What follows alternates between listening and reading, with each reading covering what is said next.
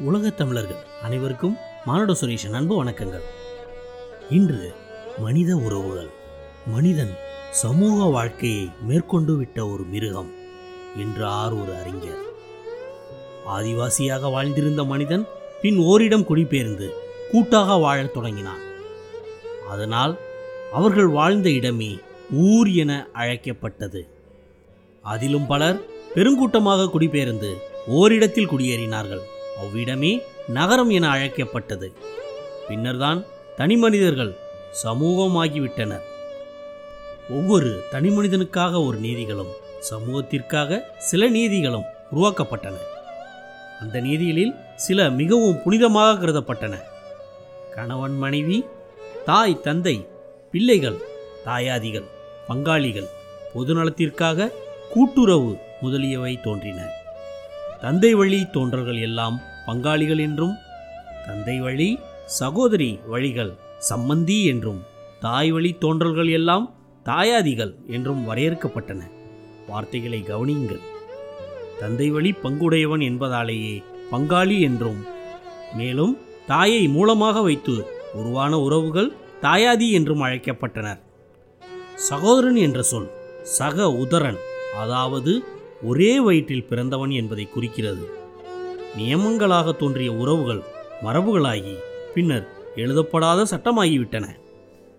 இந்த உறவுகளுக்குள்ளும் பொதுவாக நிலவ வேண்டிய ஒழுக்கங்கள் நியமங்களாகி பின்னர் மரமாகி அதன்பின் சட்டமாகிவிட்டன. இந்த உறவுகள் ஒழுக்கங்களுக்கும் நிம்மதிக்கும் உருவாக்கப்பட்டவை. இவை மட்டும்தானா உறவுகள்? பிறப்பால் தொடரும் உறவுகளை விட பிணைப்பால் தொடரும் உறவுகளே மேன்மையானது. எங்கே உறவுகள் ஏற்றத்தாழ்வுகளில் சேர்ந்து வருகிறதோ அங்கேதான் உறவு இருக்கிறது. கண்ணீரை துடைக்கின்ற கைகள் காயத்திற்கு கட்டுப்போடும் கைகள் வறுமையில் பங்கு கொள்ளும் உள்ளம் சோதனையில் கூடவே வரும் நட்பு இவைகளில்தான் உறவுகள் பூர்த்தியடைகின்றன இதற்காக ஒரு கதை ஒரு காட்டில் ஒரு வேடன் ஒருவன் இருந்தான். அவன் விஷமுள்ள பானத்தை அதாவது அம்புகளை எடுத்துக்கொண்டு வேட்டையாட புறப்பட்டுச் சென்றான். அவ்வனத்தில் மான்கள் இருப்பதைக் கண்டு மானை குறிவைத்து அம்புகளை விட்டான்.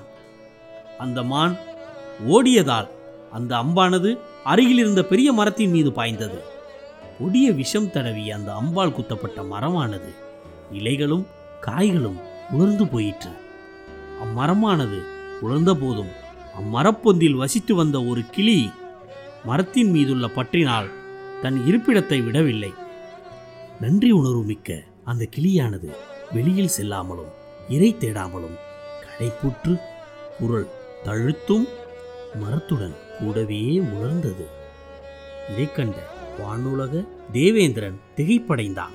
உடனே அந்த கிளியை சந்திக்க மனித உருவத்துடன் சென்றான். அக்கிளியை பார்த்து கிளியே உலர்ந்து போன இந்த மரத்தில் வசித்து உன்னையே நீ ஏன் வதைத்துக் கொள்கிறாய்? என்றான். அக்கிளியானது இம்மரம் செழிப்புற்று இருந்த பொழுது அதனிடம் சுகமாக இருந்தேன். ஆனால் தற்பொழுது உலர்ந்து துன்புறும் பொழுது அதன் கூடவே இருப்பது அவசியமாகும் என்று கிளி பதில் கூறியது. பின்னர் இந்திரன் எவ்வளவு தடவை எடுத்து கூறியும் கிளியானது அதை ஏற்கவில்லை. இதனை கண்டு மகிழ்ச்சி அடைந்த இந்திரன் தனது சுய உருவத்தை காட்டி வரம் கேட்கச் சொன்னான். உடனே கிளியானது இம்மரமானது நன்றாக செழித்து தழைத்து ஓங்க வேண்டும் என்று வரம் கேட்டது. அக்கிளியின் உயர்ந்த எண்ணத்தைக் கண்டு மகிழ்ந்து இந்திரன் அம்மரத்தை பழையபடி ஆக்கினான். நன்றியுணர்வு தயை முதலிய குணங்களால் தழைத்திருந்த அம்மரத்துடன் மகிழ்ச்சியுடன் வாழ்ந்து வந்தது அக்கிளி.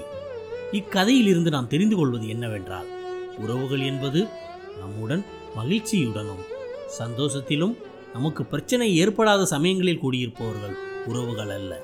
நம்மளது கஷ்ட காலங்களிலும் தாங்க முடியாத துயரங்கள் வழிகள் வேதனையோடு பயணிக்கும் சமயங்களில் நம்முடன் கூட இருந்து நமது துன்பத்திலும் பங்கு கொள்பவர்கள்தான் உண்மையான உறவுகள். இதுவரை இந்த தகவல் ஒளிநாடாவை கேட்டுக்கொண்டிருந்த உலகத் தமிழர்கள் அனைவருக்கும் மானுட சுரேஷின் அன்பு வணக்கங்கள். எனது பதிவுகளை பற்றிய உங்களது விமர்சனங்கள் வரவேற்கப்படுகின்றன. உங்களது விமர்சனங்களை எனது மின்னஞ்சல் முகவரியான மானுடம் Suresh at Gmail dot com என்ற மின்னஞ்சல் முகவரிக்கு மறக்காமல் பதிவிட்டு உங்களது கருத்துக்களையும் தெரிவிக்கவும். மேலும் எனது பதிவு பற்றி உங்களது நட்பு வட்டாரத்திலும் பரிந்துரை செய்யவும். நன்றி வணக்கம் வாழ்க வளமுடன்.